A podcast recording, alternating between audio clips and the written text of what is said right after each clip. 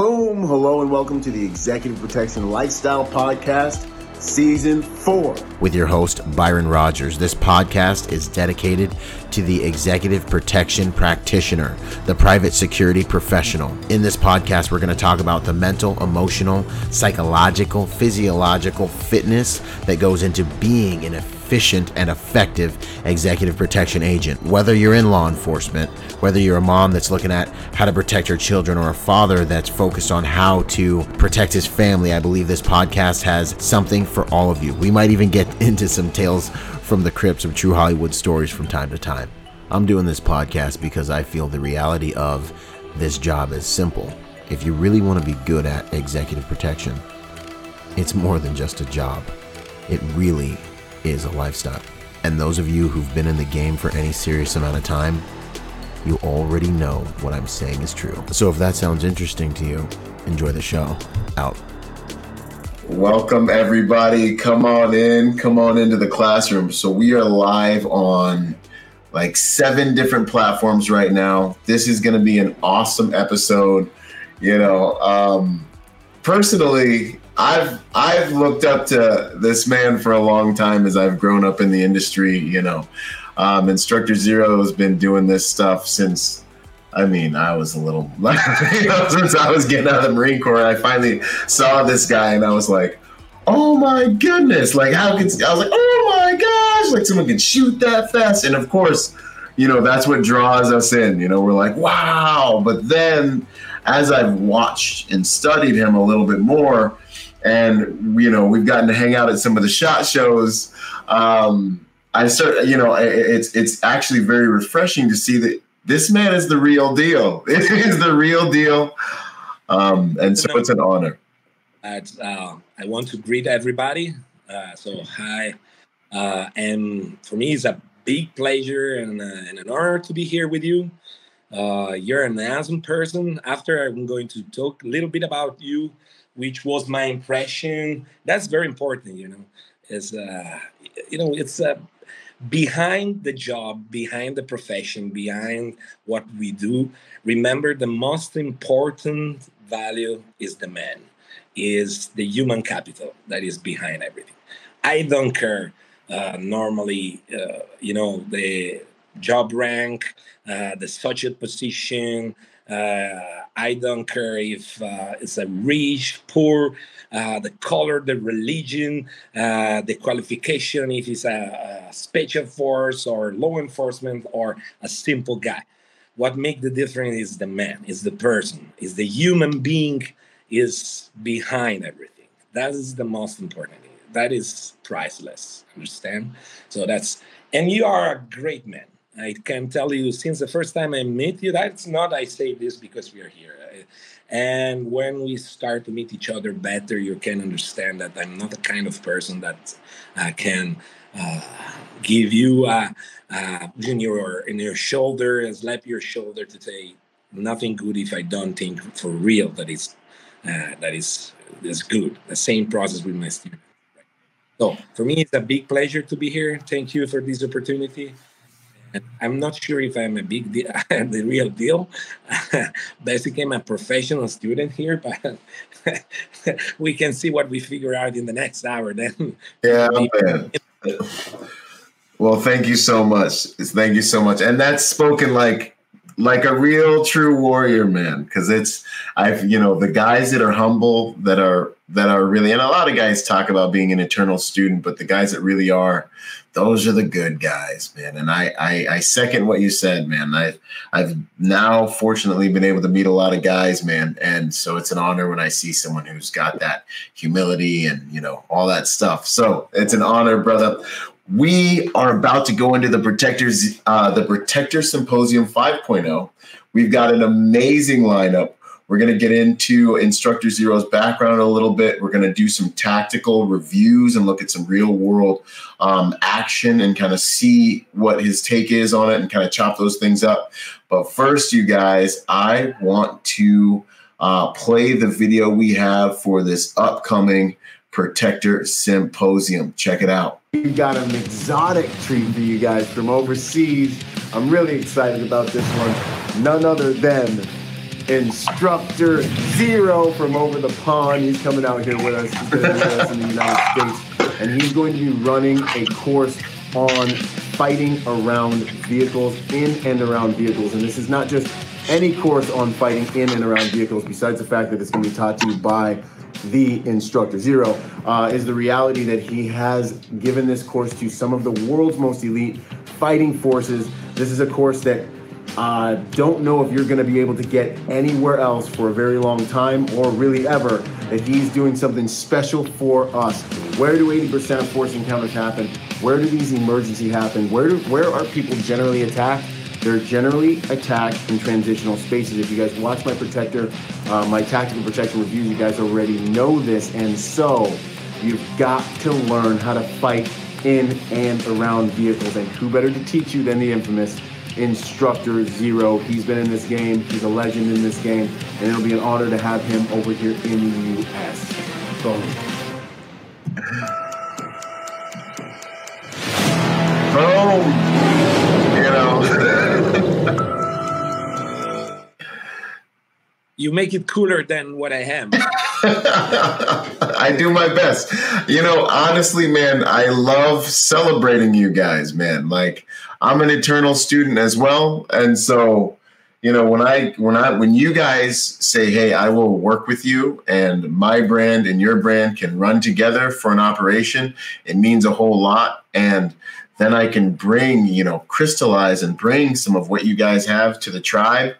I'm stoked, you know, and secretly, I just want to train with you guys. so I create all this just to do it. Yeah, but I think it's the same for even for us. I mean, mm. wow. Uh, as always, you know, when the if you work knowledge is uh, something that never goes in one way you always learn something you always learn from the students you always learn from the environment from other instructor from your colleagues you can there is always a huge space uh, to learn something new and when you the problem is that you know many of our colleagues they think that they don't need this anymore that they arrive that i think i hope i i i will never arrive at that point. The day that I stop to be a student should be the day that I need to stop to be a trainer. Because, you know, again, doesn't matter what I've done uh, in my past. Uh, I have anyway, I need to refresh my knowledge. I need to adapt my knowledge in the nowadays because the world is changed and changed very fast. It's always, you know, and this is a, on the technical side is something that we we can cover later during this live regarding, for example, the police academy, law enforcement academy schools in the in different countries. Mindset have the problem we can find. In so whatever you did uh, 20 years ago, 15 years ago, now it's time to refresh because the world is not anymore like 15 years ago.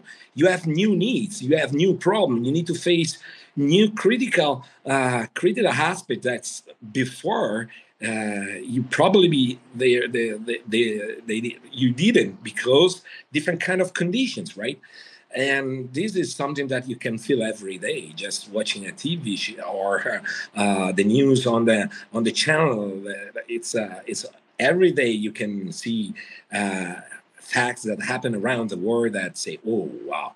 Mm-hmm. And there is where we need to work, right? We need to adapt. We need to refresh, update our knowledge every mm-hmm. It's, yeah. The system of learning never stops. One hundred percent. No, this is this is wisdom, y'all. I hope I hope you guys are listening. I'm taking notes. Um, information, knowledge always goes two ways. Like yeah. write that down you know and always be looking for it that's that's wisdom that is awesome um, so uh, at this upcoming in um, protector symposium we're going to talk about fighting around vehicles but before we get into all that stuff um, i always like to ask my opening question who are you at your core like who's the man behind the work you know I'm I don't have a really interesting story like you know that uh, some other big names. I mean, and first of all, I have a name as your name, like everybody. My name is Jacobicelli, my name and surname. So I have a name as your name, like everybody else. But because many years ago, when we started social media, uh, I did I did nothing. I didn't know nothing about internet and social media. My job was so far from social media.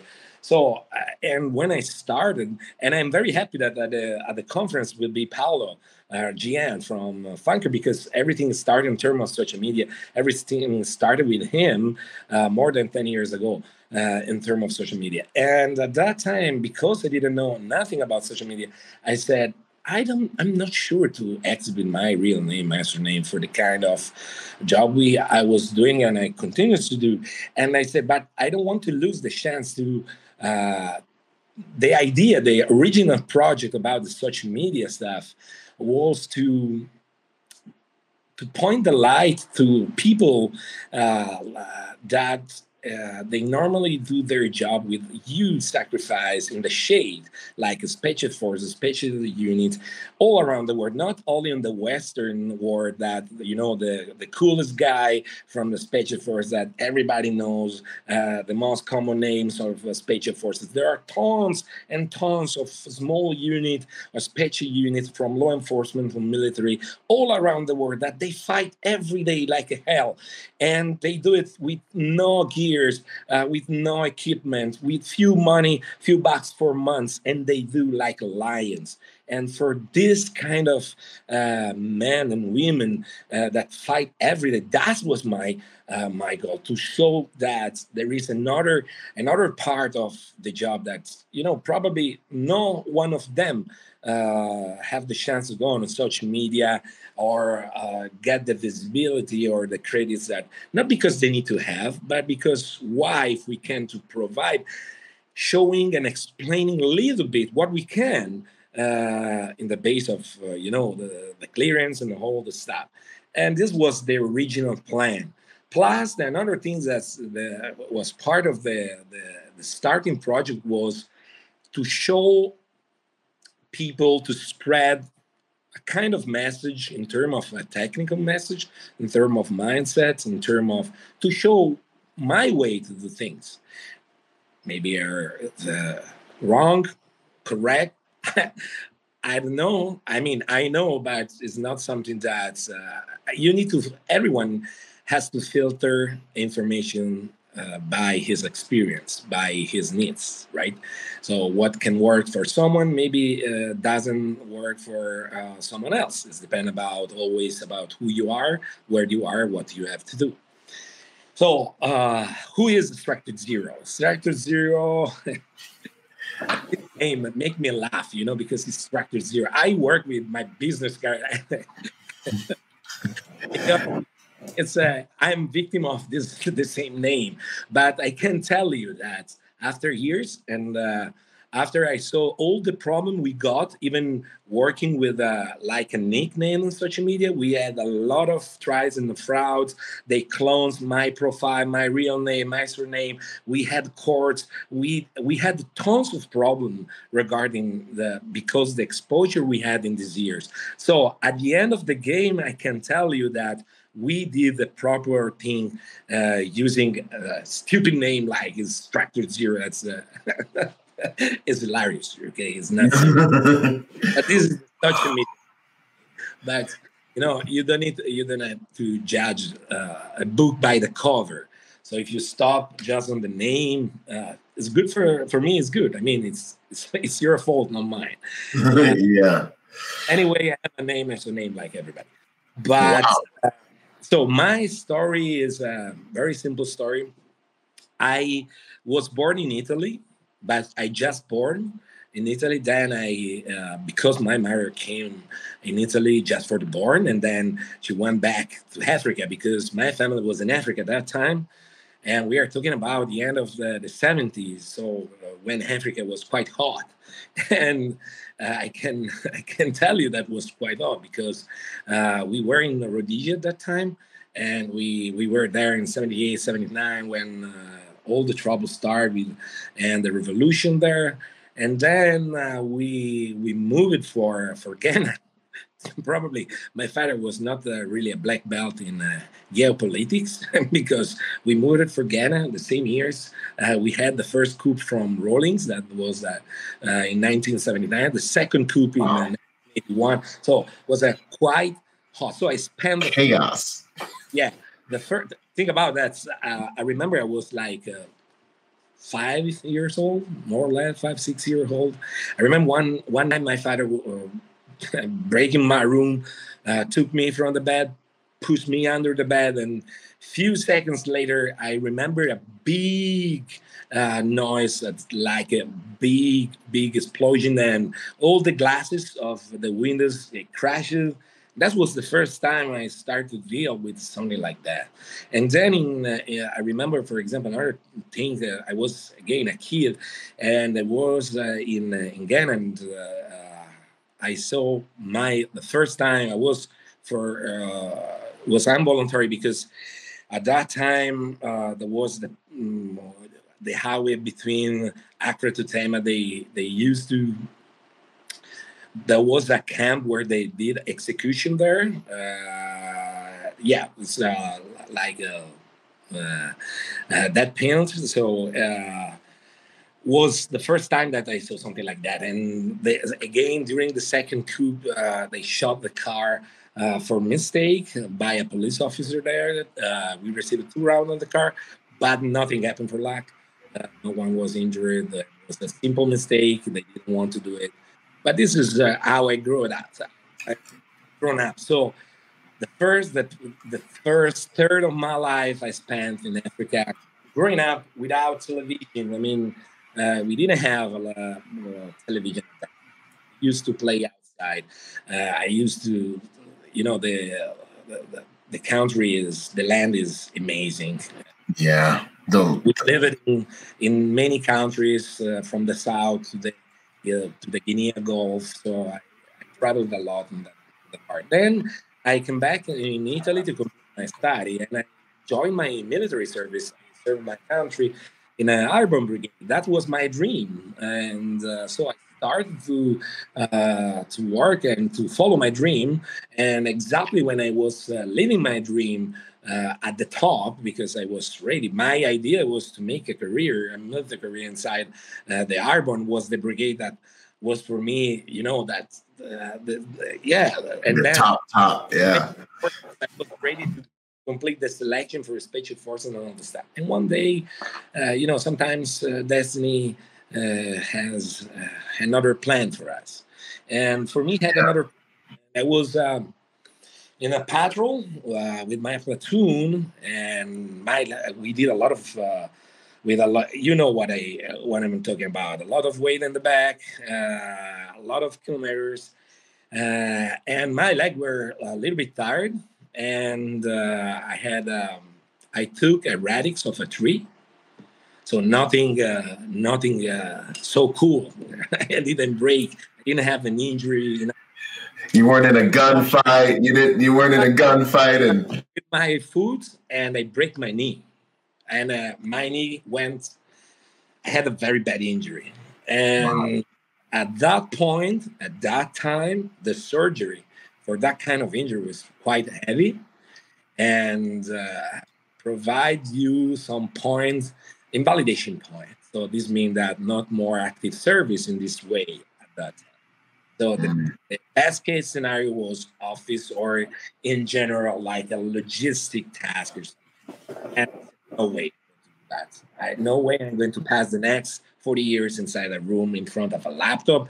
I shoot my balls if I need to do something like that. So I'm right there with you, man. I'm the same kind of So I man. if, if this is what destiny had to me, uh, had for me in this for my dream, okay, this is plane A is plane A is done, it's finished. So I needed to go for plane B, and I said, this is what I want to do in my life. And so if it's not enough playing B, I'm going from play C or D, whatever, but this is what I'm going to do in my life because this is what I love, and nobody can stop me. And this is what I did. So the first thing I I, I did basically I I tried to enter in the private security, and I started to do some bullshit around the work courses, little job, but I realized immediately that I was doing the wrong thing because I was entering in the industry from the wrong door, from uh, not even the service door, not the main for sure, but not even the service door. And if uh, I understood at that time that uh, I wasn't, uh, I wasn't in the right path, and so I said, no way that I go forward. Uh, this is not. I can't arrive anywhere from this point because I have no knowledge. I am I know meat. I am no meat and no fish. I'm like a mixed salad, and you know, no specialization, no qualification, except that the one I took in the military. But the experience was too short to have that kind of value. So I said, I need knowledge, but who is going to provide me knowledge? Because the government side is done. So how I can do it? And the answer was quite easy: buy books, buy studies. So I started study, and got my first degree in uh, science of investigation and security, and then I'm going for science of formation.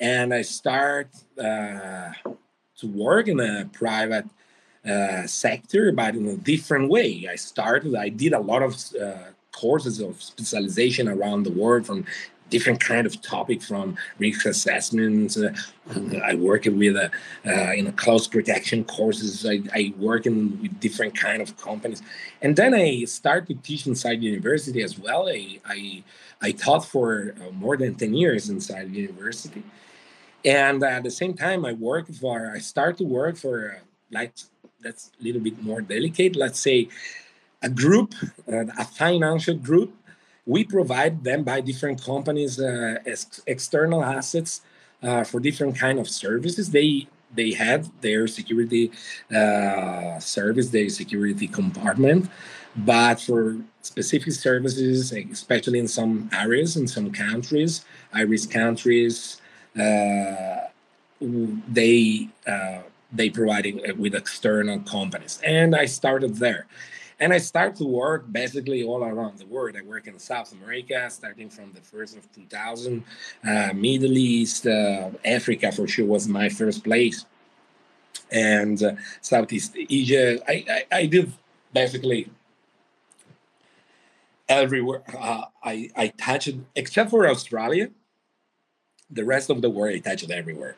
Not all the countries, but all the continents. so, wow and from that point in 2006, we start to provide uh, one of the, the branch of uh, the business of uh, this group was also to provide training to uh, kind of security company uh, that they work with uh, different kind of money and gold and diamonds and all the stuff like that. I I protected people. I protected more cash, a lot of cash. We moved a lot of cash during the years and uh, uh, VIP for sure a lot, and uh, and then gold, diamond, and uh, also a really particular task. Uh, it's uh, like you know, it's something that is hard. It's, it's out of the net of the the big. The, the, the big the network companies of private security companies. This is more like you know it's when you go from from a tailor because what uh, between the, the large distribution. Uh, what we what we did uh, specific services that only a small company can tailorize the needs of the clients, so specific needs. So what we uh, this is was the word. If I need to choose one of the main uh, word uh, for that season is the word trust. Was the trust was the base everything and that was really one of the most interesting season of my life because it's where I learned a lot. I work in an asymmetric uh, security a lot, in asymmetric tasks a lot, and it's uh, is where I really that was my real university in terms of application, uh, especially because we work in, uh, in, in a really different kind of environments, and uh, you know at that time we didn't have uh, so much technology uh, or support uh, as you can have today. so the most the, the biggest part uh, was based on uh, human research research and human capital. So uh, there was it's where you can understand. And this you know it's um, sometimes I laugh when I uh, when I see the message that this industry is uh, spreading uh, in terms of uh, professionals when they want to uh, because you know we are spreading i think many many times too much times we spread we spread the wrong message we, because people start uh, what i feel from social media what i read what i feel is that people think that everything is uh, first of all that they think that like a gunfight is something cool uh, you, listen up, you guys. Listen up. I'm telling everyone to listen to what you're about to say. No, you know, uh, or that the experience of a professional is based on the number of gunfight. You know, one one of the question, the most dumb question uh, that I I found uh, when when I deal with uh, other profession is, uh, hey, what's your background? How many gunfight did you have? Something like that. That's that's I can I can tell you that uh, I I'm doing this job about now more than I think 25 years, more than 25 years, something like that. I never ask it to anyone, which is your background. It required me five minutes talking with him to understand if the person I am in front is someone that chew the job or not. You don't have to ask. You never ask. I don't need it. It's one of the dumb questions you can make to another profession. And, and what we are doing, you know, when I, when I see people that they think that this job is cool because you can dress a plate carrier and uh, the last model of a super customized rifle with a super customized optics, and you get um, dress your cap, and you are cool with your Oakley. And as I say, you don't understand, you don't know, but you know you can work with a rifle probably in three, four countries in the world, and only if you have a specific country government. Otherwise, now it's not anymore. Not because you work in Africa, you are allowed to carry a rifle outside. You're going to how comfortable are the jails, uh, the room with the bars on the window, the hotels in, in Africa or uh, in the Middle East or in South America. Do you think that because uh, you you you know people think that a task is based on the gunfight? People think that because you are you use the firearms, you you can't wait to use it to test it on the field no way. I think I think it comes from ignorance, you know, like not ignorance in the demeaning way, but genuine lack of experience and genuine lack of understanding. I think this is why me and you got along at Shot Show because we were like hiding away from everyone. And they would come up and this guy's like, Hey, my name's Tom, eight years Navy SEAL. Who are you? And I was like, oh, I was like, I'm Byron. Like, I, I don't know. I was a Marine. Can we still hang out? Like, am I cool? You know? And it's like these guys, you know, I don't, I don't want to, I don't know how to really quantify it, but the real deal guys, you know, are humble and we don't want any violence, you know, and especially if you've really seen that stuff, you know, it's, it's, it's something, you know, it's something that is not we we want to avoid these things. And the most legit guys are the guys that don't care about any of that stuff. You give me a weapon i can do whatever i need to do with it. And it's not the gear that makes the man. It's not the gear it's not the background. It's the character. And that those are the real warriors man. You know what? 100 a trillion percent. And sometimes especially when i talk with a super tactical ninja are the people that they they really want to be part of this industry enter. I want to work as a psd i want to work in a close protection. I want to work ah cool. And you dress like this right? You think that you can arrive in a foreign country dressed with a military pants or military shirt or like a contractor at the airport yeah that's the best way to pass the next six hour in a foreign in the immigration office explaining why you are uh, or in the country with maybe a tourist visa. Uh, if you are if you are there for a job application somewhere and you have another kind of visa or just uh, you got the attention of the authority before you just put your first foot your right foot uh, out of the airport. Understand? And this is why I, I always say do you know which is the main problem in a in a in, in this kind of task even in iris task? Logistic. That's the dang truth. Face logistic. The second problem are people because your team, uh, the characters and the attitude and a lot of bullshit are related with the people that are involved in the task. And you, again, you need what what is the main advantage you can have? Trustable local content. That's what makes the difference in 98% of the foreign relationships. Relationships. You must be sure to know the laws there, what you are authorized to do or not, how you can work or what you can do or even how you can move where you need to stay which is there are tons of things that the traffic there are countries for example where it's better to use a driver instead to drive you the vehicles because if something happened not a gunfight but a car incident if you and someone is going to be local is going to be injured you are going to pass a very bad moment and it costs you a lot because you are foreign in a kind of country where corruption is at the top. So they wait you for that. They wait you to take down someone with the bicycle or the motorbike, and you have to pay a lot if you want to exit from the country. This is why you, we use, for example, local drivers, but you need to trust the local driver. You need to train the local driver. And many times when you do a short there is no way that you are authorized to carry a firearm. Absolutely, no one is going to to give to provide you a permit for a private security or close protection for ten days. That this is a simple, you know, it's it's simple. It's fantasy. It's a, it's fantasy story. It's a it's a it's a it's just a myth. You know, people think that they you can uh, go around some place like Latin America or Africa or Southeast Asia, dressed like a, a, a contractor, you know, in full gear. High profile is not more anymore applied. You can work even in a, in a places where where you have high risk. Uh, you can go out with a double platform, or you go out with rifle, or you go out with a with a pistol, or uh, the few time you are authorized, I, for example, to it's happening many times to uh, with us because the government task, uh, you are authorized just to carry a firearm that is a pistol, not for sure a rifle.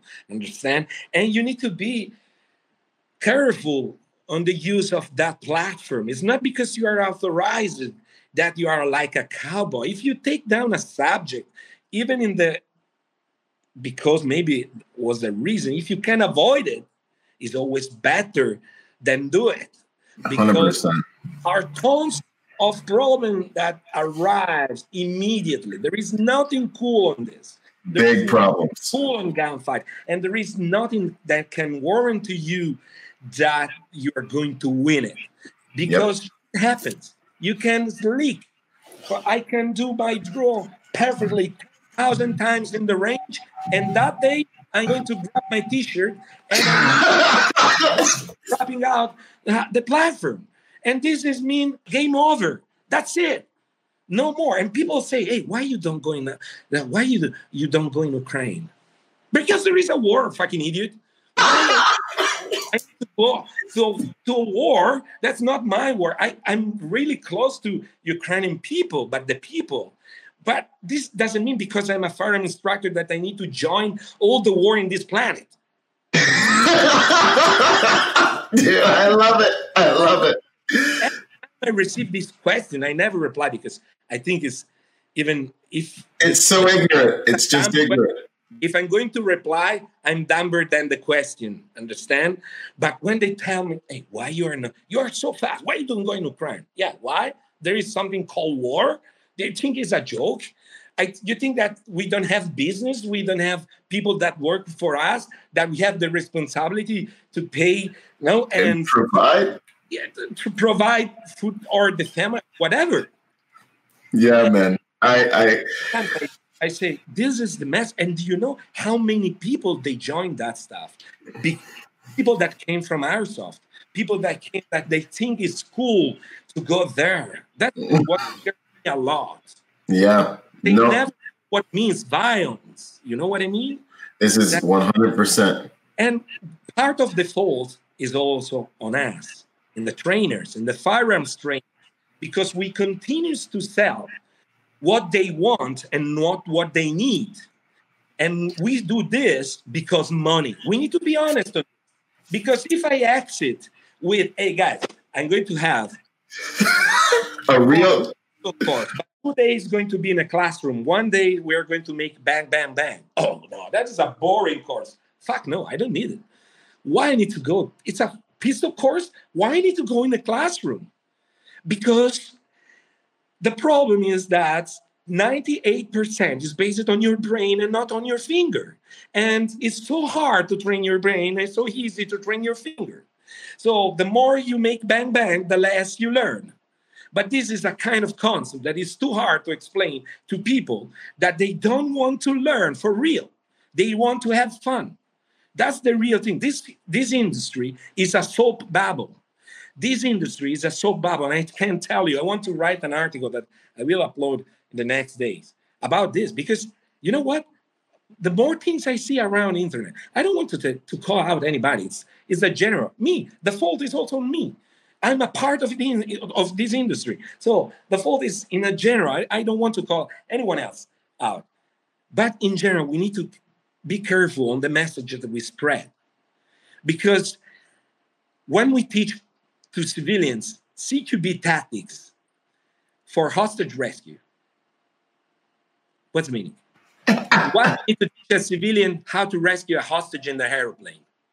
And maybe his job is a bank or dentist or he sells fruit, as a fruit market. What, what, where, where we want to go there? Which is the ethic we have? And again, same process in everything we do. Because, you know, people want everything immediately without avoiding the hard job, pretending that a course become a miracle, that in eight hours or 16 hours, you pass all the knowledge. Like for induction, like you do with iPhone. That doesn't work in this yeah, way. Absolutely not. And, you know, uh, that's another another point is I I'm a big fan of logic and common sense. I have met I tell you uh, I didn't finish my background but to, to go very fast. Where this is awesome. We're we're deep in the weeds, man. This is good stuff. This is what people need to hear. In 2006 I start to we start to provide training to other companies. So at one point, I said, listen, if I need to do this for other people, I'm going to do by myself. And I start to develop the system. And my, my system is changed a lot during the years.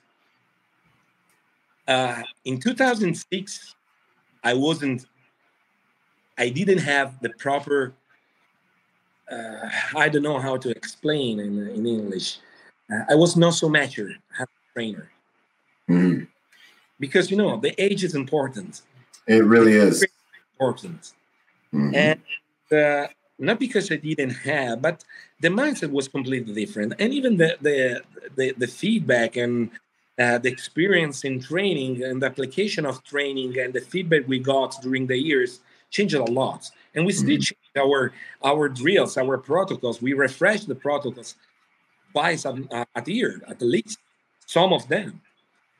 And wow. based mainly on the brain. Mm-hmm. 5% is based on the brain, 25% based on the mechanics, on the finger.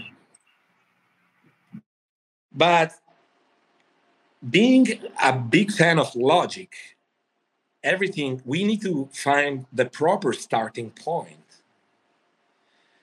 And people don't realize which is the starting point, which is the, the first problem that we have to face. That is, is the biggest problem in training that we need to face. The problem is this that is common to whatever is related with firearms and training is under this problem. Uh, if we are talking about, I don't want to talk about, I want to call it, I don't want to put a tag like a tactical shooting because it's a not tactical. I prefer professional application of firearms because I'm, I'm I don't need to be tactical. What means tactical? I, it's a it's a, it's a it's abused term. like warrior is another term that is super abused in, in this industry. Yeah, absolutely. And so, uh, what is static? professional application of firearms. So, which is the first problem we need to face in this? Is the environment. So, think about that. Doesn't matter who, everyone want to train with a firearm. Normally, this happens inside a specific training facility that are built to allow people to use firearms safely. That are yep. ranges or the training facility that uh, are built for firearms, right? Mm-hmm. Doesn't matter if you are a civilian with passion, if you are a competitive shooter, sport shooters, if you are a police officer, special forces, or military guy. If you use a firearm outside of the real environment in training, then you will use a firearm inside the shooting range. And what mm. is a shooting range? The shooting range is a controlled environment, right? So if we take, for example, yeah, if we take, uh, for example, the competitive shooter, uh, sport shooter, okay? The sport shooter train itself inside the shooting range. Great. When we talk about training application, we are talking about the loop is a loop that is called training and application. Why? So I train myself to increase my performances, to increase my skills, my abilities in shooting. Doesn't matter the discipline that I'm going to cover. If I'm going to shoot with pistol, rifle, shotgun, or trap, whatever. I train inside the shooting range, right? And then where I'm going to apply for competition, inside the shooting range because competition are made inside the shooting range. So the attendance of my uh, the redundance uh, between the training environment and the applicative environment is 100%. Is totally. I have a complete uh, between my training environment and my applicative environment because I'm going to find this can change the morphology of the structure, right? But is the same environment. So for a competitive shooter, a competitive shooter has 100% of the attendance between the two environments. Now let's let's come to us.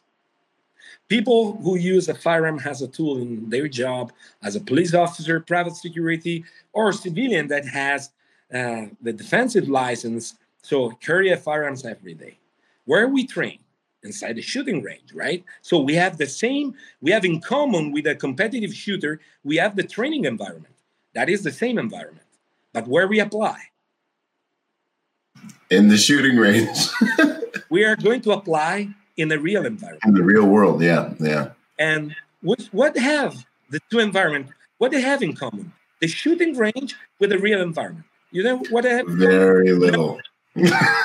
Nothing except one element us. Yeah, yeah. Only elements in common between the two environments. It's like you prepare a unit for a jungle warfare, and then they are going to apply in Arctic. So, wow. and people don't realize this. Let's analyze this in details because another problem in this industry is the level that you want to, or the level you want to approach. This is a complex method that is firearms the application, the professional application of firearms. And the shooting range is a 2D environment, is bi-dimensional environment. I tell you some paradoxes very fast. Is a bi-dimensional environment, is flat, right? The real environment is 3D and is not flat. The shooting range is built to allow a safe use of firearms. The real environment is not built for firearms. So it's not a proper environment to use firearms. The ballistic environment you can find inside a shooting range is homogeneous. The ballistic environment you find in a real environment is heterogeneous. In 10 yards, if you walk for 10 yards down the street, you can have a multiple ballistic environments around you. You can have elements that can change completely your priorities in reaction. You can have walls, vehicles, uh, people, crowd, uh, shop, bar, restaurant, anything. Glass. meters, your reaction, your priorities could be totally different than 10 meters before. And this is not something that you can have in the shooting range. Another element uh, on the shooting range, whatever you're going to do, you're going to be the first is going to move. The first is going to shoot, and the only one is going to shoot. Yeah, that's why it's training.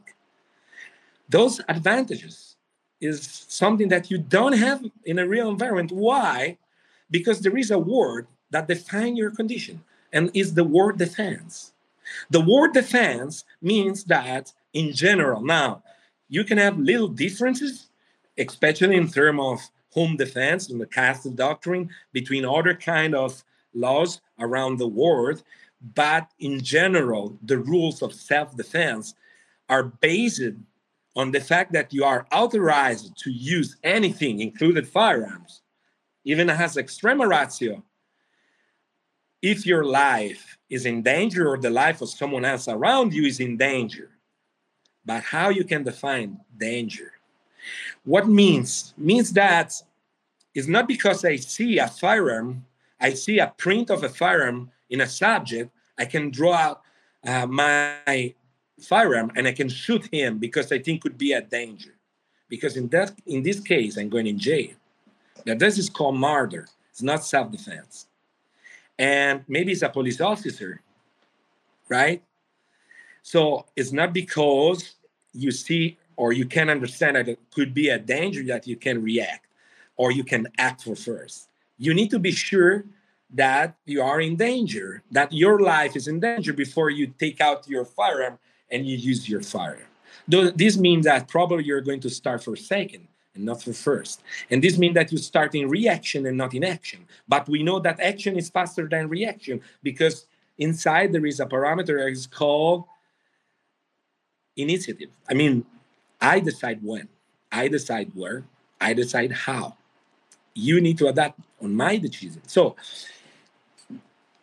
on the range, we are the first. On the real, we are probably the second. On the range, we are the only one. On the real world, no. Another another mm-hmm. point is when we are in the range, the interaction we have, the brain, the job that is that our brain has to do on the range in terms of the interaction with the environment, it's really limited because the interaction with the environment in a shooting range, the shooting range is a very, very uh, low environment in terms of stimulus, in terms of input.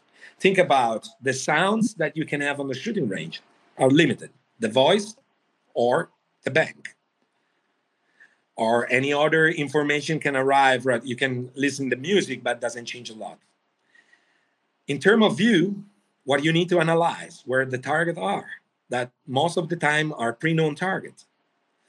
Uh, the uh, the reaction input when we use a sound as a reaction it's the most common input we use on the range beep that sound is an auditory input that is always the same and the length of that input is quite long, it's 0.20 more or less.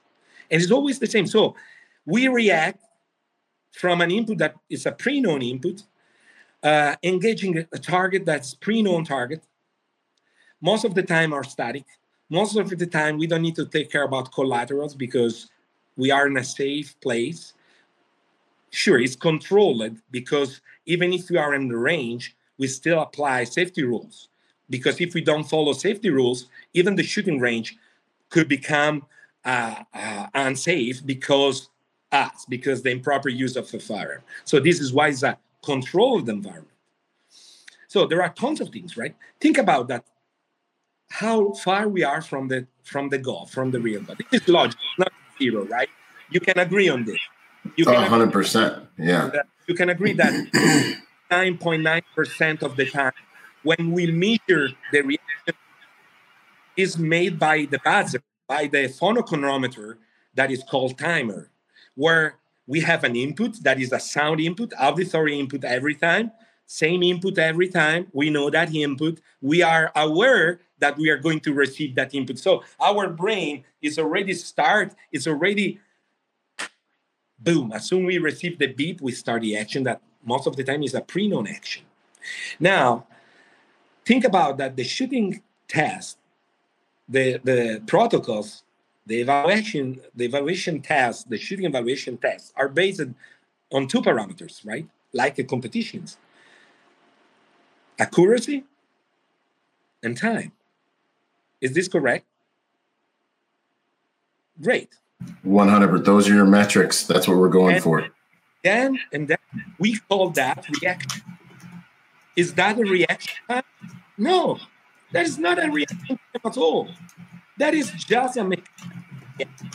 That is the time that require our body to complete a sequence that is a penal sequence, that is a motor skills patterns and cognitive patterns that we create by rap that people call muscle memory.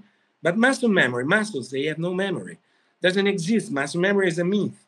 It's our brain that recognizes a sequence of movement as a single. But we we measure this and think that we are measuring our reaction time. So this, you know how many times happened with the units, and we are talking about top level special units that are very strong on mechanics, but as soon as I put some speed ups, I change the reaction input. Instead of have the auditory input always on the on the buzzer, I I insert different kind of auditory input or visual input. We continue to start from auditory input, but 70% of the environment is acquired from us by our eyes. So the first sense is the view. So we continue to work on the auditory, but the main one, probably if something's going to happen, 70% is going to be by our eyes. So, wow. Uh, 98% of people train during on the shooting range. 86% of uh, violent crimes happen during during uh, low light condition, during a night, evening, during on the dark. yep. But Man. people, they never join. Low wow. Because you know they're not that cool, man. oh man, we can start. I tell. I, I asked you how many times we had because there are so many things, and one thing is related with another, you know. And but you see, what I have seen even by uh, my social media platform. Many times I did a, some past, long past, because there is no way to make it shorter. In this industry, have, we have the bad habit that we want to translate everything with the cool sentences. The all easy day was yesterday. Right. The more, uh, the, the, more you you sweat, you sweat, uh, you sweat, sweat, sweat in training, the less you bleed in combat. Yeah. These sentences are cool, but Jesus Christ, are bullshit. I cannot proceed. I can't base my knowledge on these sentences. Are you kidding me? It's think about. I want to to bring you in a point, okay? Let's go back in a in a professional shooter, a professional athlete, competitive shooter. How much time a professional athlete? I have many. We have tons of brands that are professional shooters, are champions. How many time they train themselves on the range? A lot. They do fit. They live on the range. a lot. They shoot thousand and thousand around every year, every week, every day they train, at least three, four times a week. And then they they do competition for what? They do all this stuff, sacrifices, hard work, everything to reach what? To win a competition, right? But which could be the worst case scenario for them? To lose competition. Yeah, that's it. It's a game. So let's take a civilian that carry a firearm every day. What the civilian doesn't understand is that the moment that you decide to carry a firearm is the moment that you are aware that one day you could need that tool to defend yourself. Otherwise, why you carry a firearm?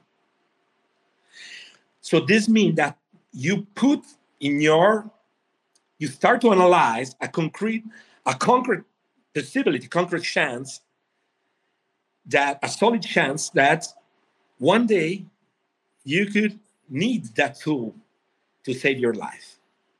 So basically, this means that one day you could compete for what? For your life. For your life. Yeah. And here's the response in terms of training once a month, maybe three, four times a year. But I are enough. I have a gun. I'm I carry a firearm. I'm safe already.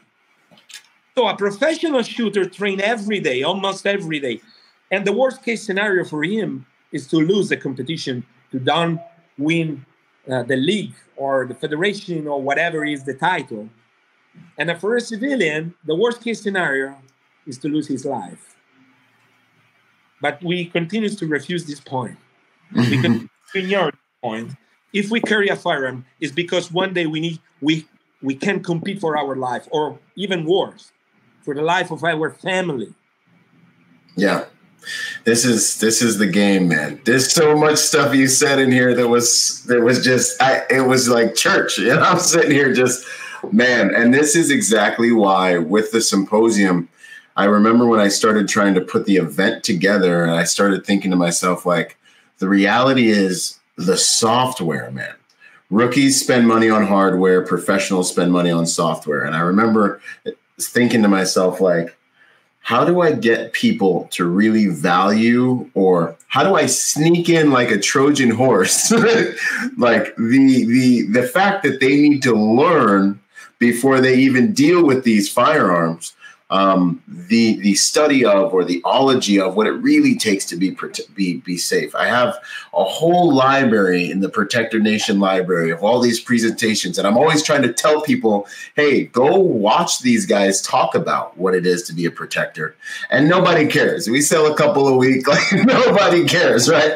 And so I remember being like, "Okay, so we will have a range. We'll have two range days." But at least one day we will devote to the soft skills because as I do this professionally every single day, you know, I know that what gets me home and because you know we've been in fights and we've lived this life we know that what's going to get you home is this software you know and your social dynamics and you know your ability to analyze the situation and and playing chess instead of checkers you know? But the sizzle there and you talked about the the reality of the industry and you know, having to make this thing make money, having to make things, you know, and it is, it's an interesting line. It reminds me of when I, you know what it reminds me of? It reminds me of when I worked with a lot of churches and I would watch them, you know, they would have to do the offering thing and they'd have to make it make it big because they need to they need to make enough money to make the thing go you know but then at the same time the actual message sometimes would suffer and that's what i'm trying not to do you know and that's why i'm always like Friday, we're going to the auditorium and we're going to learn. And then we're going to have fun at the range, you know, for two days. But uh, I, I have agreed with you from the beginning, man. This is good stuff. Yeah. Um, so go ahead. To go straight on the on the topic that we need to cover, uh, we talk about uh, vehicles, right? Yes. So let's say that, in my opinion, when someone how how we can be prepared in terms of you know training to carry a firearm every day. Doesn't matter if i'm a even more if i'm a police officer military guy but even if i am a civilian or a security guard how, how i i can train or where i need to train for what? And i think that the four pillars of defense are Pillar number one firearm manipulation. You need to be a black belt in firearm manipulation. This meaning uh, you need to be able to manage your platform. In this case, we talk about pistol, if it's a pistol, in a professional way. You need to know, you, you need to work under, you need to start from the foundation of shooting that people want to avoid, is the most important part the foundation of shooting. You know which is uh, for a special operator is the capability to manage the foundation under high level of stress. 100%. This is why, and I have some, I've had some, you know, some guys that I haven't worked with, and I, and I always, I have civilians, and they're like, are we going to do rifle? I'm like, no, we're going to do pistol because that's your katana. What are we walking around with all the time, every day? It's pistol. One man, pistol. That's it. Unless you're on a SWAT team or you're a space trooper, one man, pistol. That's it. You're in 7 Eleven, it's you and your stinking pistol and no plate carrier unless you're a cop. Yeah, and you know, so you need to be able to to face emergencies, to face malfunctions, to to work on the foundation. You need to be a master on the foundation of shooting. That's pillar number one. Pillar number two. The pillars are provided by logic, not by zero. And I challenge everyone to say that this is not true. Pillar number two when you carry a firearm every day, all day long, or you carry just on the morning. So this every means that day, man. daylight and during low light. But you know perfectly that daylight and low light are two different planets. If you don't know nothing about low light, if you and it's not enough to take two-day course of low light. It requires you hundreds hour of application to understand how you need to manage the lighting, how you need to go over the lighting, how you need to manage tools. Everyone want to have a surefire or super flashlight under pistol. Cool, but you know you're able to use it. You're able to use a hand light in the proper way. You're able to use your flashlight properly inside your house, for example. So if you carry a firearm even in a low light condition, you need to be trained for that. Otherwise, you have a big gap in your in, in your knowledge, in your preparation, right? Yeah, and it's when stuff happens a lot of times. yeah, exactly where the, where you have more risk is because statistics, right? If you read statistics in terms of violent crimes and you see what happened it happens during low light conditions. And there is exactly the point where you want to arrive unprepared. Nope, don't so do it. Second pillar could be low light. The third, which is the third, but I said the third could be the second. After after the foundations, the the other pillars you can invert the order, doesn't matter, but you need to be prepared. The third one is vehicles. Why? Because the vehicle is part of your daily life. Because yeah. you you it depends how much time you spend inside a vehicle. Okay, I don't own a vehicle, I just use a bicycle. Maybe it's not your main your main goal the vehicle, but it's better to know what happened because it's a really it's one of the most complex environment because after we cover specifically the vehicle. Mm-hmm and we start to explain what we will do. I was looking for content to for us to do these tactical reviews that we'll go through maybe one or two before we get off here. And uh, every almost almost i'd say 70% of the, the, the the videos that i have done tactical protection reviews on of real world action there are vehicles in the in the thing somewhere. There's vehicles in the environment because these transitional spaces people are in. That's gas stations it's on the way from your house to your car from your car to your work. Yeah. because they're always there. is one of the most common vector to move people we use in our society, in our daily life.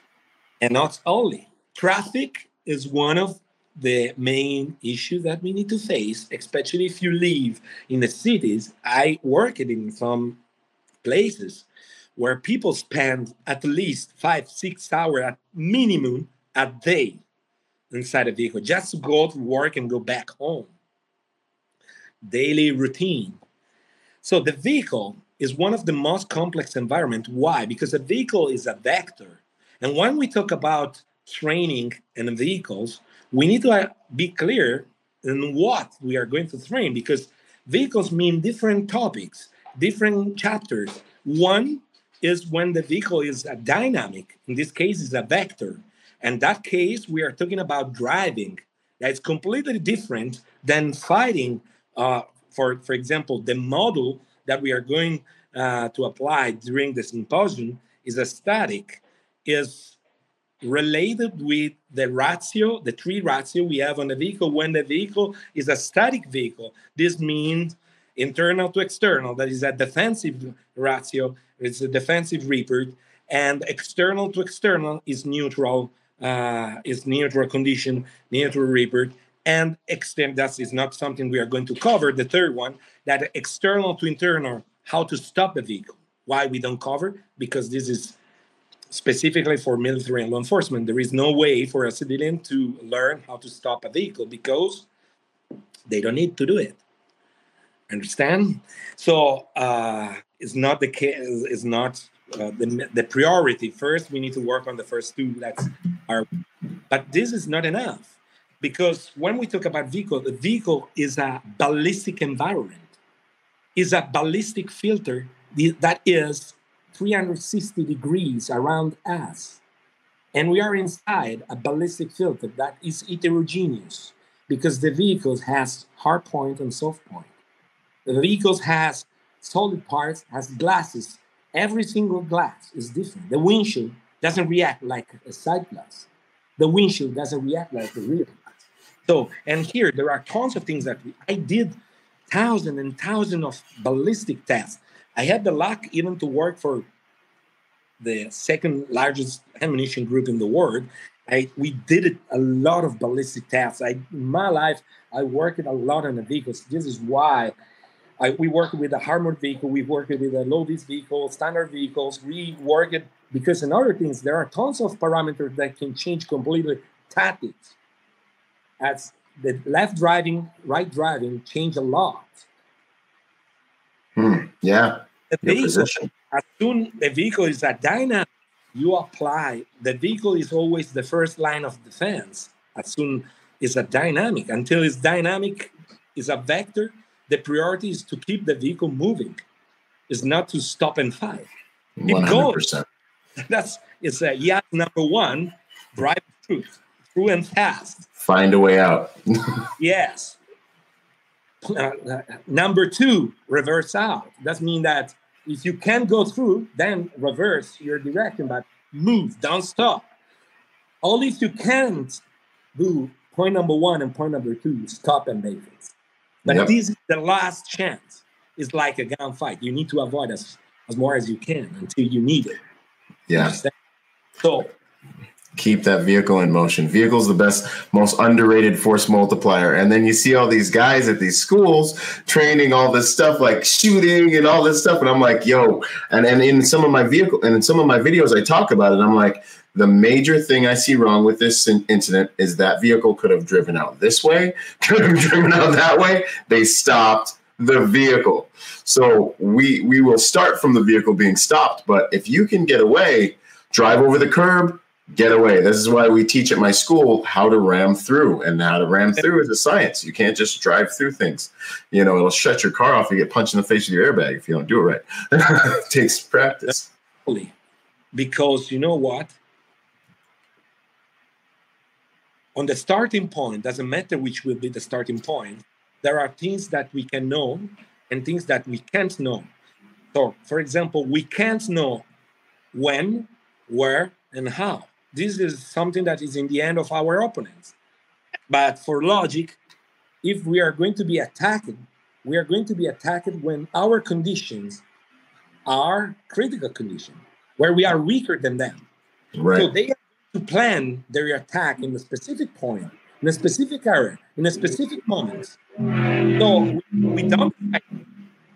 So every time we, we know that we are we are going in a critical phase of our daily life. We need to to be aware of this. We need to avoid condition before because after it's too late after we can cover this point. But so in the base of this if we stop we stop exactly in the x where yep. they so we need to move and keep the vehicle moving as more as we can. The priority is not to stop it's to drive to escape from that condition if we can. If we can't, and then we are going to see at the symposium what we can do. Now, what I was telling you is the four pillars were master the foundation, low light, vehicles, CQB. CQB means not hostage rescue, not what single man. CQB means to have knowledge and competence in a in a fight in a close space. That could be your house because you spend time in your house. If you have an intruder, you need to understand how to move.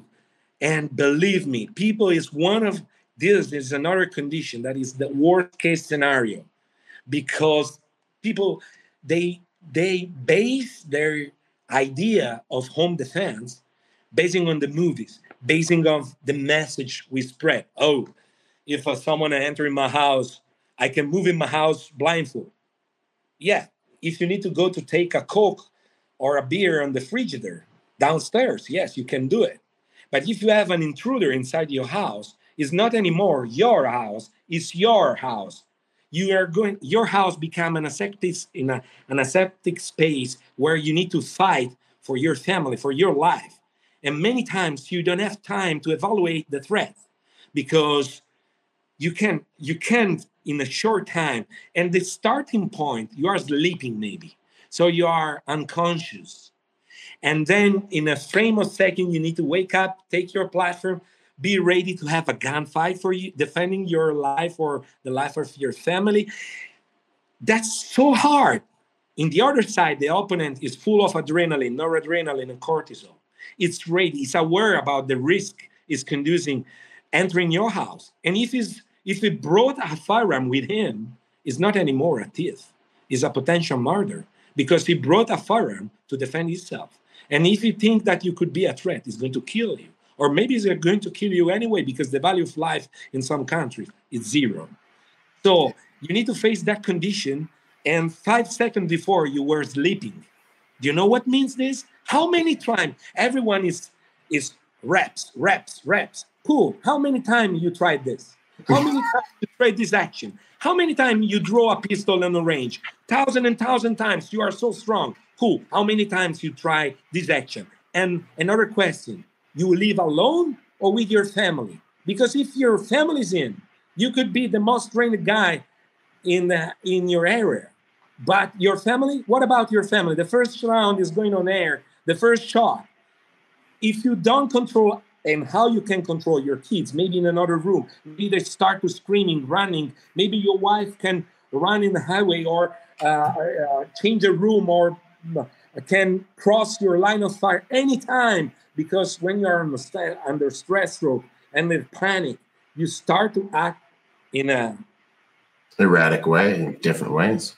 So you are prepared for this? Are you sure? How many times you tried? Your kids are trained for this?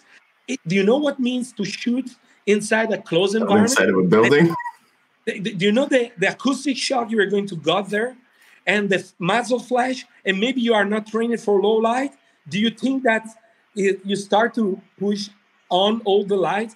You think it's easy? And another thing, you don't know how many are inside your house. Maybe one, maybe more. You don't know where they are. And you think you want to tell me that you move blindfold without scouting, without clear a room? If you don't know how to clear a room, if you don't know how to afford a door, if you don't know what means the fatal time, if you don't know how to manage close space, plus other people that is with you, your family, that's the worst case scenario. I, I prefer to fight a full team of cartels than to fight with my family inside. Yeah, hundred percent. Yeah, no, I love what you're saying, man. The the the the fundamentals, and we're gonna have, you know, we don't have the low light, but we're gonna have the vehicle stuff. We're gonna yeah. have the one man CQB. You know, we're gonna have, you know, defending your pistol, things like that. Um, because I, great. Yeah, man, I've spent so much in one course in one weekend. Four of the pillars in one course, man. It's it's, it's yeah. Amazing. Why I talking about pillars because mm-hmm. this is a kind of course that is a, an amazing experience. You have great trainers. Yeah, not me. I mean the others. I, I'm, I'm, a, I'm you have a lot of interesting informations there that mm-hmm. can cover different topics. The main topics you need as civilian, as law enforcement as well. Right. Because you need to enforce your training. 100%. Yeah. And so that's why we put it together this way because I want you guys to walk away, increase that protection quotient you have. And it's it's uh it's it's really really the way we put it together is to get them here first and then we go out and we do the stuff. Um let's and the last thing I wanted to say before we play a few videos is uh, I've spent some most of my practicing career on the range and um, I've been really approaching the equation that you've been talking about, which is okay, cool. Like I can run through competitive shooting, I can run through the range, and I'm like, I gotta get to the force on force piece, man. you know, like like that's gotta be in there somewhere. It's still in a controlled environment, but how can we know that we're ready if we're not sparring with other humans trying to superimpose their will? At least you know so that's been something we've been trying to push into and almost every module you guys go through is going to have some component of force on force in there you know and don't let that scare you. This is a place for warriors to come for protectors to come and fail in the safety of other people that want them to be better protectors. This is where you want to come and mess up and fail. I will be out there training with you, being vulnerable with you. Um, this is it's like a brotherhood. It's it's it's it's actually a love that we have for each other. I go to the dojo to get choked out amongst my brothers so it doesn't happen in the streets. So this is where you come to learn. You know, this is this is what the game is about. Um, so I want to encourage you guys, women, everybody. I tell you that we, I don't think what we we will not make any kind of discount in terms of we're going to slap their ass as hard as we can. 100%. That's that warrior love language, man. We are going to train hard because that's how it's going to be in real life. So, this is good stuff, man. I can't wait. Let's take a look at a couple of these. Um, we'll look at some of the, this one I think we mentioned. Okay, so we have a traffic stop. Imagine you are sitting here in traffic. We're all going to be in this situation probably at some point today. And uh, uh, Instructor Zero, give us like your your takeaways from this event. Someone's getting out of the car in front of you. and they start shooting. Yeah, full auto. Mm-hmm. Very short. Uh, they with rifles. So basically, I think this environment, I don't know nothing about this video. I think it's in the environments in United mm-hmm. That's the situation. Okay, go ahead. I think it's our United States, right? The environment. Yeah, unfortunately. now, it's not a big deal in terms of uh, technical approach on this video. The two things that I want to point on this video are first, one of the you know it's a you need to forgive me byron mm. because you know what is uh, what is com- complex is to explain something without explain before something else. without the context yeah it's hard for people to understand so we need to to say this vehicles is a very complex environment for everybody for professionals and for civilians. But remember one thing. Many times a civilian has in terms of range of risk has higher risk than a special force guy. Like a law enforcement officer that work as a patrol guy has more than a SWAT guy. Why? Because let's say about civilian, right? civilians can go from zero to 100 in a frame of second. The problem is how often this happens. Routine can kill you one inch per day in terms of professional, in terms of civilian. So day by day, because nothing happened, your level of awareness and your level of tension start to decrease. This happens even on the professional side in any kind of field. It's one of the enemy that we need to face. Routine. Complacency. When you are a member of special force, you know that your job is high risk job, but you are prepared for that. You train every day for that, and you apply quite often. And when you apply, you are aware of the risk. A law enforcement officer can stop 10 vehicles, 1,000 vehicles, nothing happened. Especially if we are talking about countries, city where are very safe, where nothing happened, and you are not, you don't have the habit to face with criminals.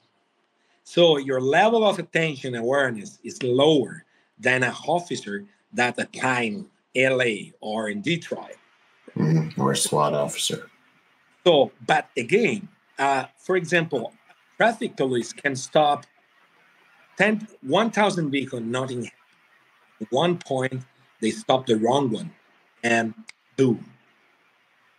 Okay, a SWAT team, when they arrive, they already know that they are going to be involved in an action. So the range of risk for for a special force or for a SWAT team can, could go from 60 to 100, from 80 to 100, and 80 is the is the uh, is the uh, lowest level. For a civilian, is zero, but the highest is in common, 100 because life is one. The life is the same. For police officers, special forces, civilian, life is one. If they lose their life, they lose their, their life. Game over. Doesn't matter how happened. Understand? So what what why I said this? Because one of the hardest things is to match and apply every day in our daily life what is really useful. For example, look at the traffic line here. Rule number one when you are on the traffic line, get always space. Don't stop your vehicles, attach it to the other. Otherwise, you don't have any more space if you need to escape from the line, if you need to make a maneuver, if you need to escape, exit from the line, if you don't keep space, you can see, for example, well, the, the, the gray car before the written on only, there is a huge space between that car. That's perfect. But how much time you apply this every day? Are you able to apply this rule every day, every time you stop in a traffic? Are you able to keep this attention? Because in close protection, you have to do it, right? If you have a, if you work as a driver, this for you is mandatory. 100%. Distance from other vehicles. So, but the, the hardest thing is to apply this every day.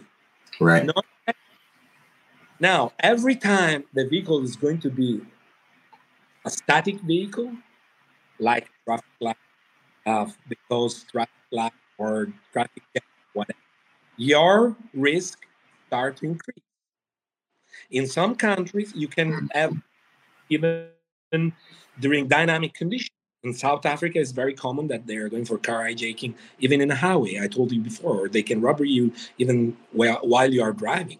Even in Latin America, if you drive a motorbike or a car, they can they can go for you even in dynamic condition. But every time you stop, then you are more the exposure of the risk start to increase. Now, what I can make the evidence here. The second point is you you should think in this video not if you were the target of the attack but even the other car beside behind or in front of the car that was attacked by criminals because remember guys that criminals have no rules they don't care to generate collateral they don't care if they kill three people more than their target they shoot, period. So then another important point is how to react even if you are not involved in that kind of attack. Think about if you have your family in that vehicle.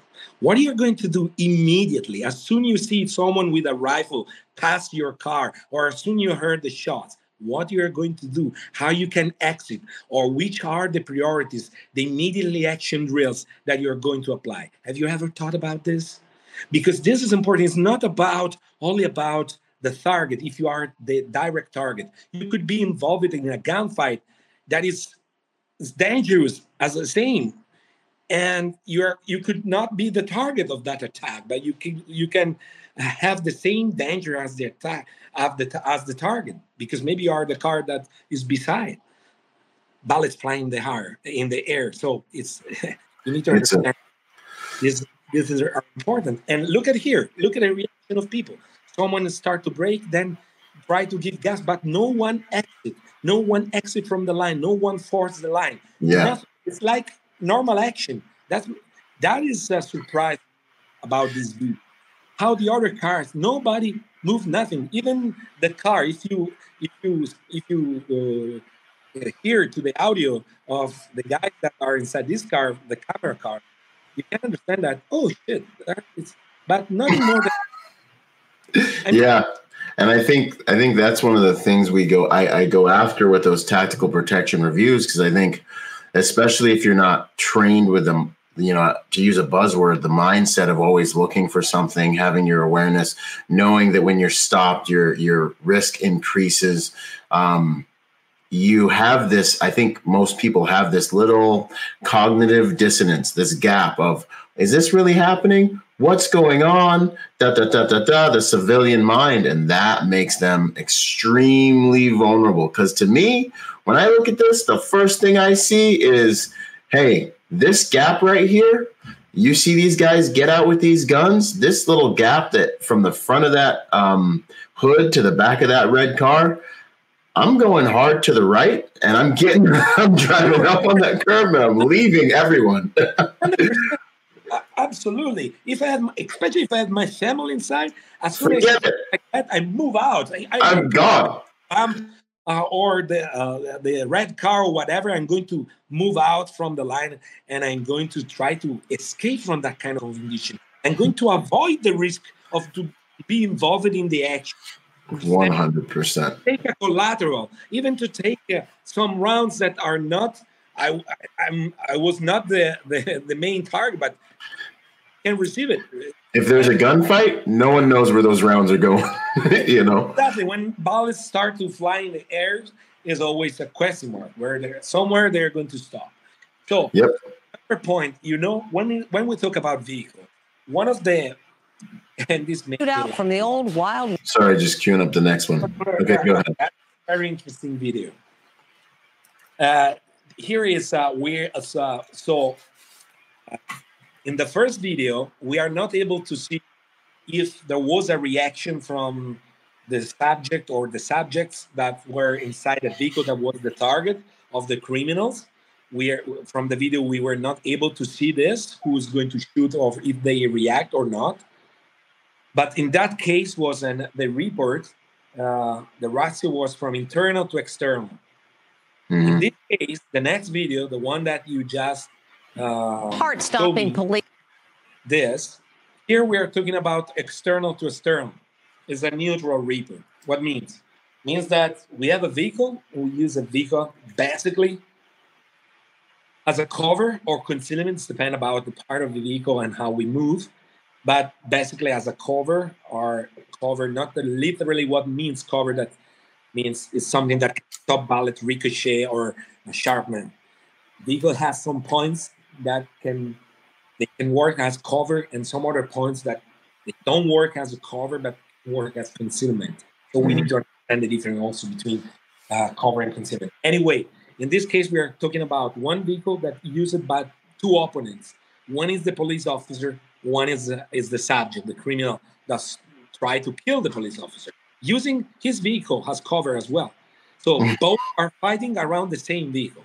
And here, if you pump out the video, where you can It is heart stopping police. Da- Okay, we'll let it Dash run. cam video of a police officer getting into a gunfight with a suspect he pulled over. It's a scene that kind of looks like a shootout from the old Wild West.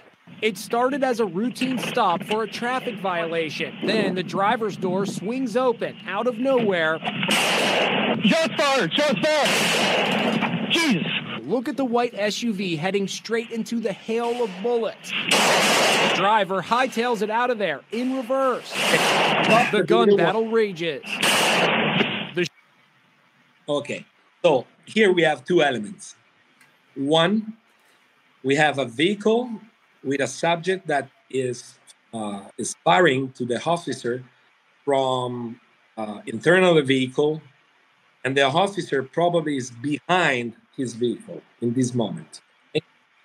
So, in this case, who is in advantage is the officer because the distance and the cover of the other exactly from this moment when the subject start to approach is going in open field. Now, the second element is the other vehicle that arrived on the, on the scene, realized that it was a gunfight, and the reaction was perfect. He disappeared immediately. That's what that that was great. This is a reaction. Now, the fact that this happened in a uh, in a country uh, countryside area, not not really high density uh, area, uh, was good because mm-hmm. uh, collaterals, because other vehicles, because there are tons of things that can go wrong. Think about that. You, other people that are driving other vehicles, they can be scared. They can go under panic because the gunfight. They realize that the, they realize that there, there is a gunfight in action so they can bump the vehicle, they can hit the officer or the, the other side. That could be good, but we have no warranties that we don't receive a bump or a hit from other vehicles. Think about a woman that maybe old woman, old man that maybe they start to go under panic because they realize they see the gunfight and maybe they hit another vehicle. There are tons of variables in the traffic that can go wrong. So we need to take care about this because this changed a lot, even in terms of our reaction from interaction. Now, to go back on the point here, you can see that the subject in this case is uh, is using the shade of the vehicle of the officer. You see this lower, and it's using the shade of cover of the of the vehicle. You see, it stay lower, it move lower, straight to the engine of the vehicle. That is the solid, uh, is the is the solidest part of the vehicle. You see, is moving following the shade of the vehicle, following the profile, at this point, the condition is changed. Why? Because, uh, let's go to video.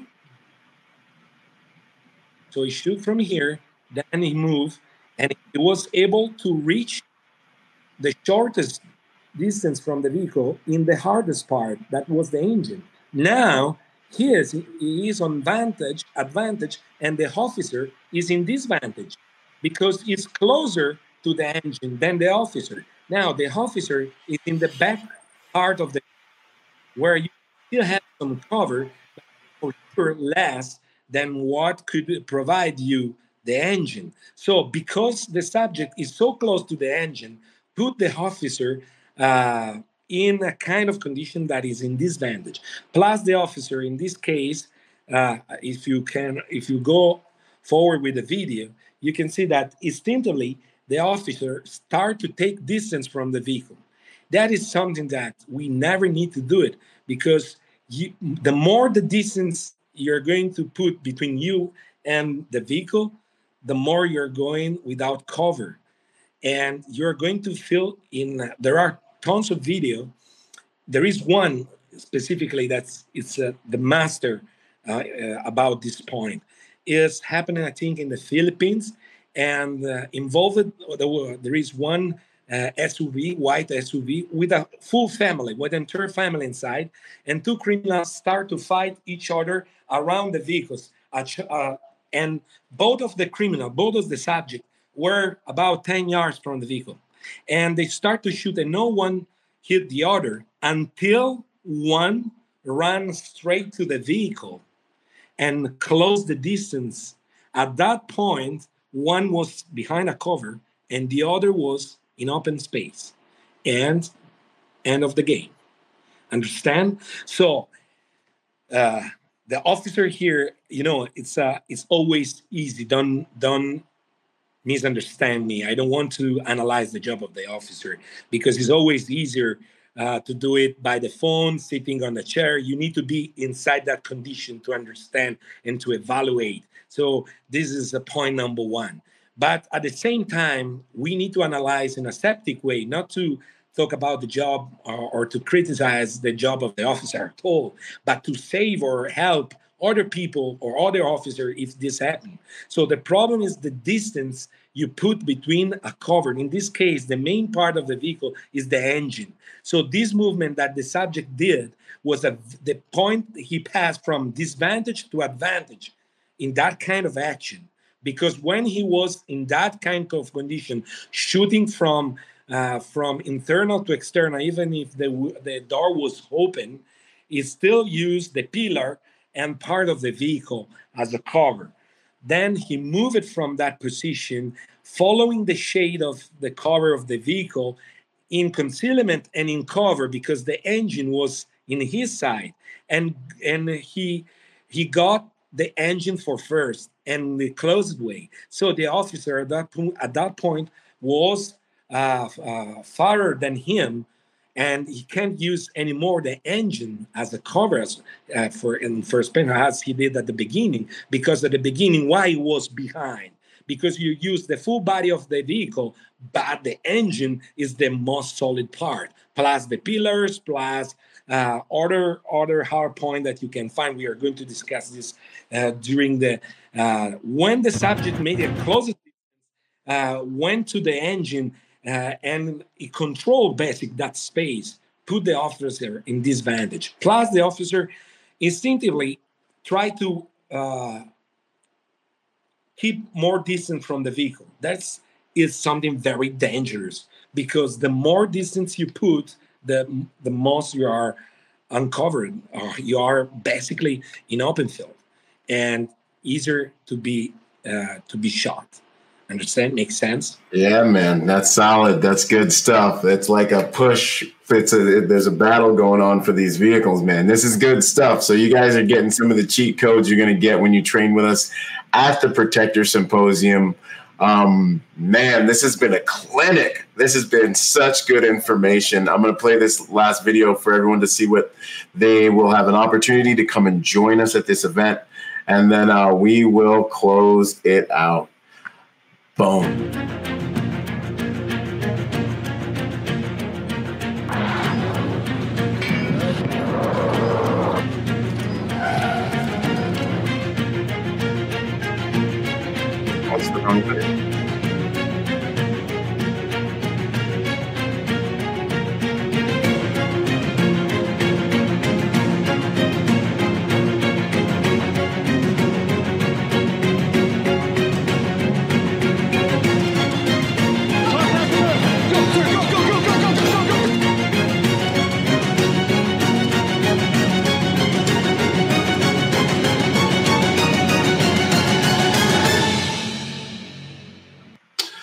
Boom. So, you guys, that was actually the driving video that we have another course happening at the symposium. Nonetheless, Protector Symposium 5.0 is among us. We have uh, Craig Douglas, Sawman, who's going to be here, Kawa 2 Alpha. We've got Ed Calderon. We've got Raul Martinez. And then we have the infamous Instructor Zero, who we've been working with here today.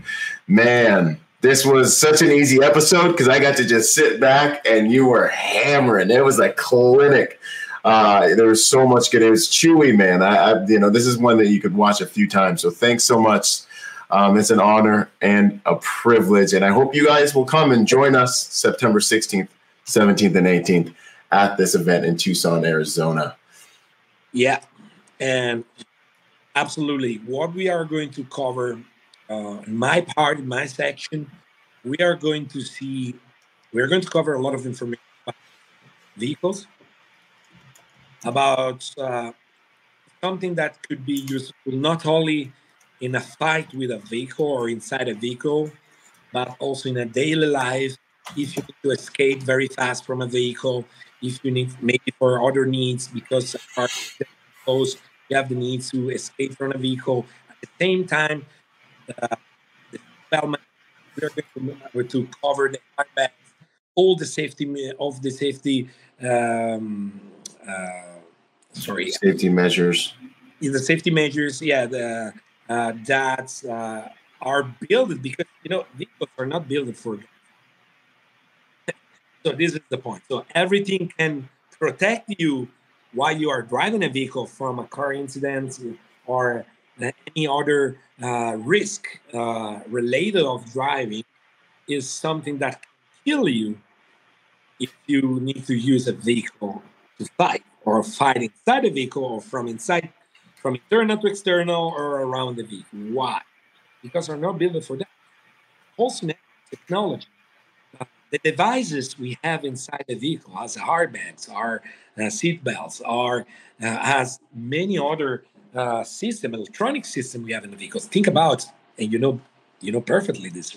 One time, if you need to do a J-turn or a J-turn reverse, or uh, when everything was, when you have a manual shift, uh, clutch, everything was way easier. Now with the modern vehicles, if you are going to try to touch the handbrake, nothing happened. There is a little light that appears like damn is not moment to press the button. yep, true. And when you have automatic shift, if you need to go from drive from the rear one, if you don't do it in the proper way, the shift goes in protection. So cut out your order. And this is, and if you need to do it very fast, is a big problem. So you know which is the problem with the vehicle courses? The mm. problem related with the vehicle training and firearms is the way that we want to approach vehicles. Because, first of all, we don't want to go for real in a vehicle What means? Normally, when you do a vehicle course or uh, the uh, if you a vehicle uh, clause uh, quarterback or, or I, depend about how you want to call uh, fighting model vehicle, whatever is the acronym. The concept is the same. If you are going to match firearms reaction vehicles on the range, normally what you find on the range are uh, are not really vehicles, are a piece of steel that have two million holes everywhere nothing in function inside a vehicle and the only things you learn is as soon something happened i need to shoot i draw out my gun i pass up to my steering wheel i shoot in front of me boom boom boom then i open the door shoot from the delta running back shoot from the back period. This is the vehicle course. In the in the best case scenario. In the worst you can have three four guys as a civilians that react in a full gear from a vehicle. Now, I tell, I want to ask you, on statistics side, when this ever happened that you have four civilians in full gear with rifle and pistols that react as a team from a vehicle in our cities? Never. I didn't hear one case, but we do. We still do that kind of course. Why? Because they need? No, because we make money on selling that kind of course because it's cool. but yep.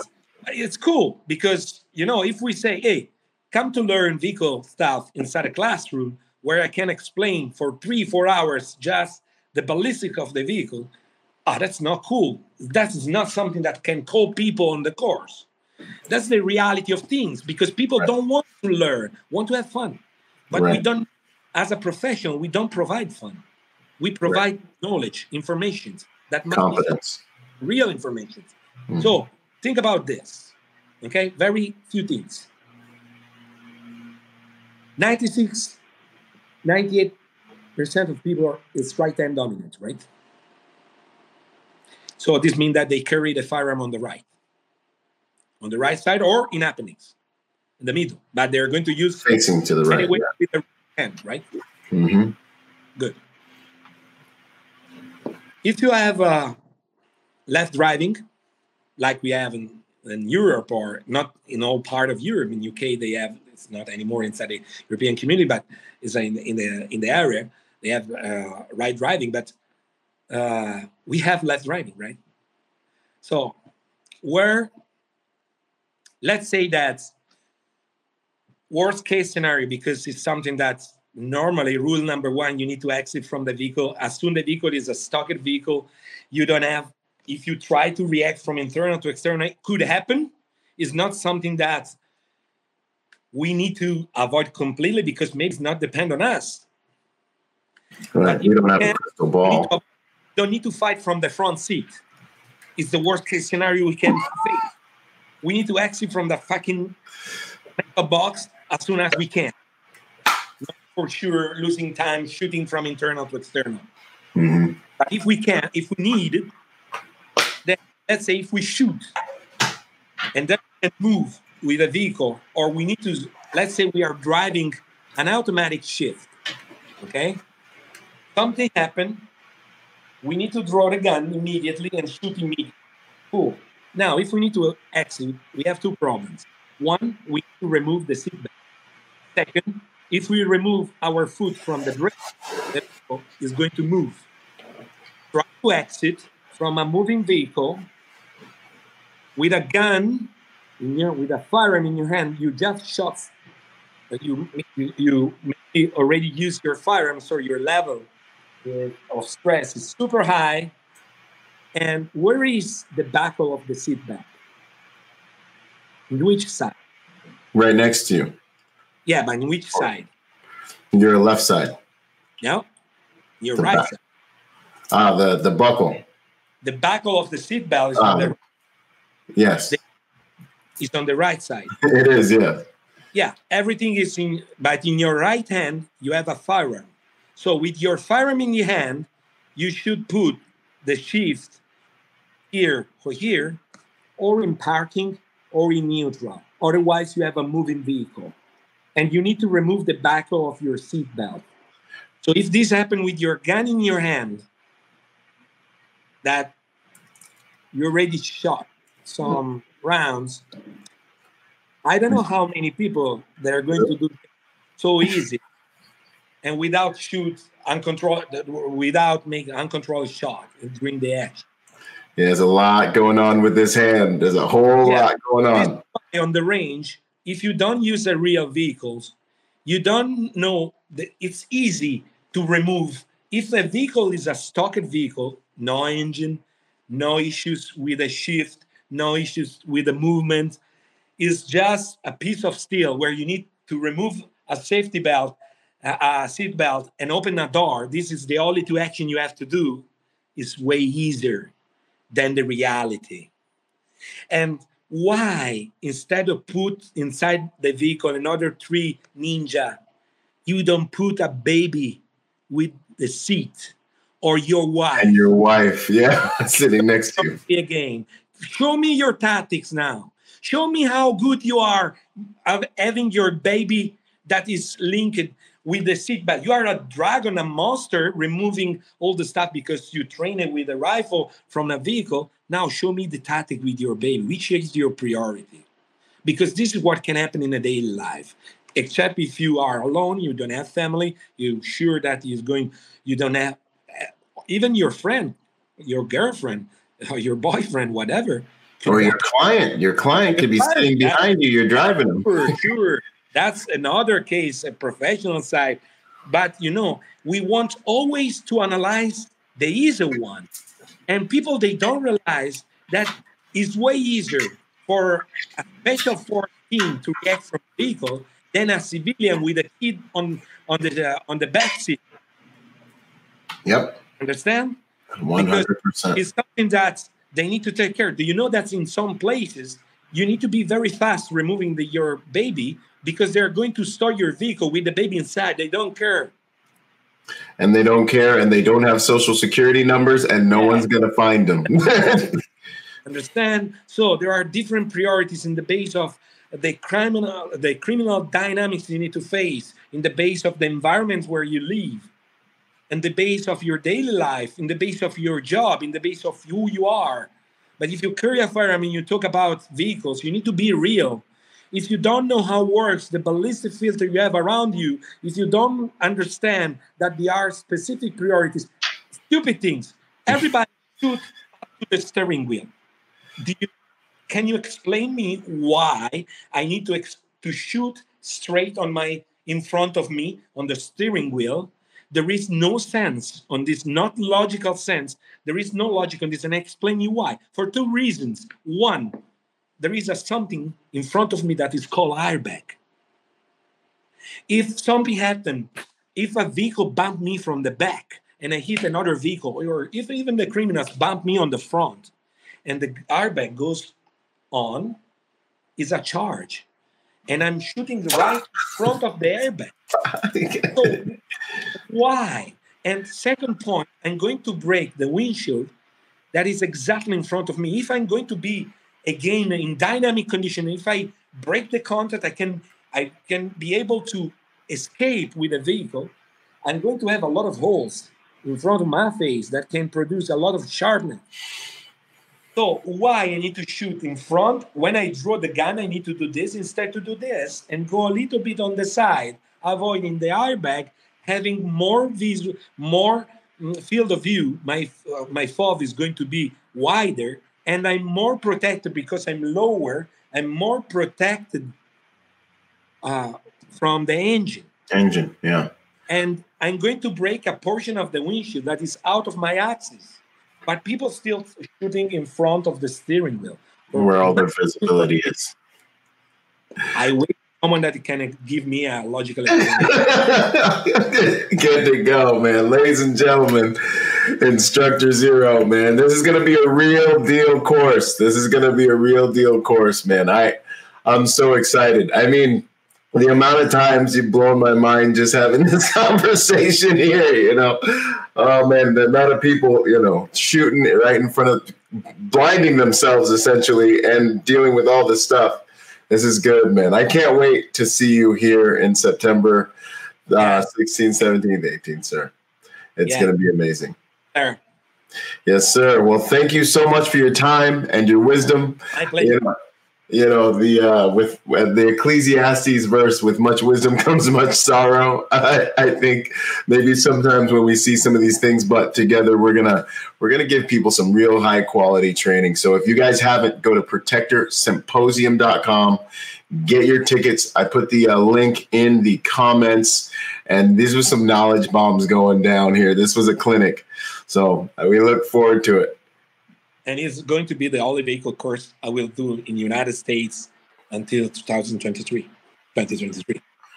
Outstanding. The only vehicle course he's doing in the United States till 2023, y'all. So get after it. We have spots, we have space left, and uh, it will be an honor. Thank you so much. And Thank you to you, Byron. Uh, as I said at the beginning, you're a really uh, good human being. That's very important.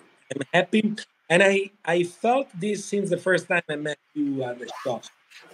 You know, there are people that I don't know how to explain, but there are different kind of professionals in this industry, and believe me, I met a lot of them. I met some super cool special force guy that's probably I don't put them in charge even to go to buy a lunch in McDonald's, and I met some very simple men and women that I could put my life in, in their hands anytime.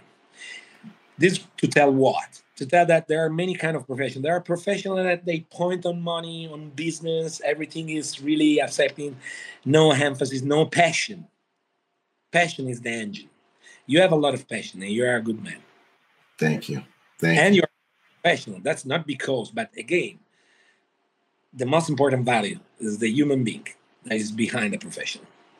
You know, That means the, that you can buy, man. The everything else you can buy, but how you are like a man is not something that you can buy. It's it's something that's earned, man, and it's a journey too. It's a stinking journey. It isn't because of once upon a time going to war and once upon a time. Anyways, this stuff means the world to me, man. It's the most important things, and I think that's why we gravitated towards each other because I saw the same thing in you, and I was like, you know what? We'll just be over here and enjoy our time. So it's an honor. So thank you for the, this opportunity. I want to greet everybody. Uh, it's only one hour, one hour fifty three minutes. Yeah, we've been going, man. So it's been good. All right, you guys, go to protectorsymposium.com. We will see you at the event. Boom. Yeah, you in Tucson. Be sure yeah. to clap your ass 100%. be sure to be there. It's a, a really unique opportunity. Thank you, guys. Thank you, everybody, for your time. I hope that I didn't uh, bust your balls too much, but you know, a lot of things to cover. So I always find. Thank you, Byron. Thank you. See you soon. Let's keep in touch. That's the passion. Boom. This is my MCK. There are many like it, but this one is mine. If you've got a firearm sitting around, a pistol that you are not doing anything with, get an MCK. They make them for every single model. If you want a micro conversion kit that will turn your handgun into a force multiplier, get one, man. They are ultra affordable. CAA MCK micro conversion kits are the changing the game, y'all. So if you don't have one, you need to get one. Get one. Your women, children, people that are less physically potent will be able to fire your firearm to farther distances with more accuracy. You will be able to fire your firearm to farther distances with more accuracy. I want to get one of these into the hands of a hundred thousand more protectors this year because ultimately we are only as good as the things the nation is only as good as its protection. Your home is only as safe and as good as your ability to protect it. MCK, go get one. Drop your handgun in, take it to the next level. Out. Boom. Yo, if you're a private security professional wanting to take your game to the next level, go to executiveprotectiontrainingday.com to check out my personal success package for private security professionals. Check it out, executiveprotectiontrainingday.com. And remember, y'all, hard skills do save lives, but soft skills get you paid. Boom.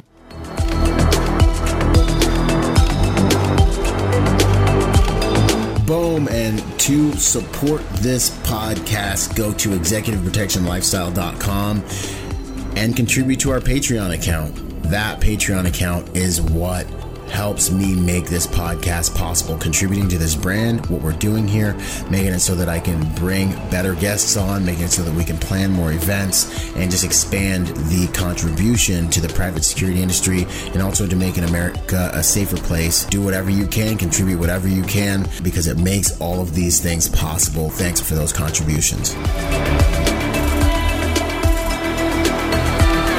Yo, and before we go, you know, I got a shout out to the sponsors, starting out with Primary Weapon Systems, PWS. They truly are the evolution of the rifle. Use Byron for 10% off. Grayman and Company, the most comfortable tactical suits in the game. Use Byron for 10% off with them. Until the next podcast, this is Byron Rogers, protector by nature and by trade. Out.